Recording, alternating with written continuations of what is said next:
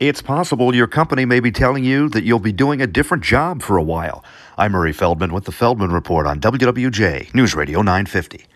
Some companies are afraid to take on full-time workers because they're unsure of the economy. Others are unable to find full-timers because there's still a worker shortage. H R expert Emily Rose McCrae, director of research at the firm Gartner, predicts we're entering the age of what she calls quiet hiring, just getting people to do what has to be done when it has to be done, rather than hiring full-timers. Some of these people could be contract workers from the outside. Some could be internal employees that are told to fill in over here or over there for a short time. She made the comment to C N B C. As you look to save money when shopping, Consumer Pros say do an online search of the company where you plan to shop and add the word matchup. You'll likely find store deals that also permit you to use a manufacturer's coupon for the same product at the same time, matching them up for a bigger savings. With the Feldman Report, I'm Murray Feldman, W W J News Radio nine fifty.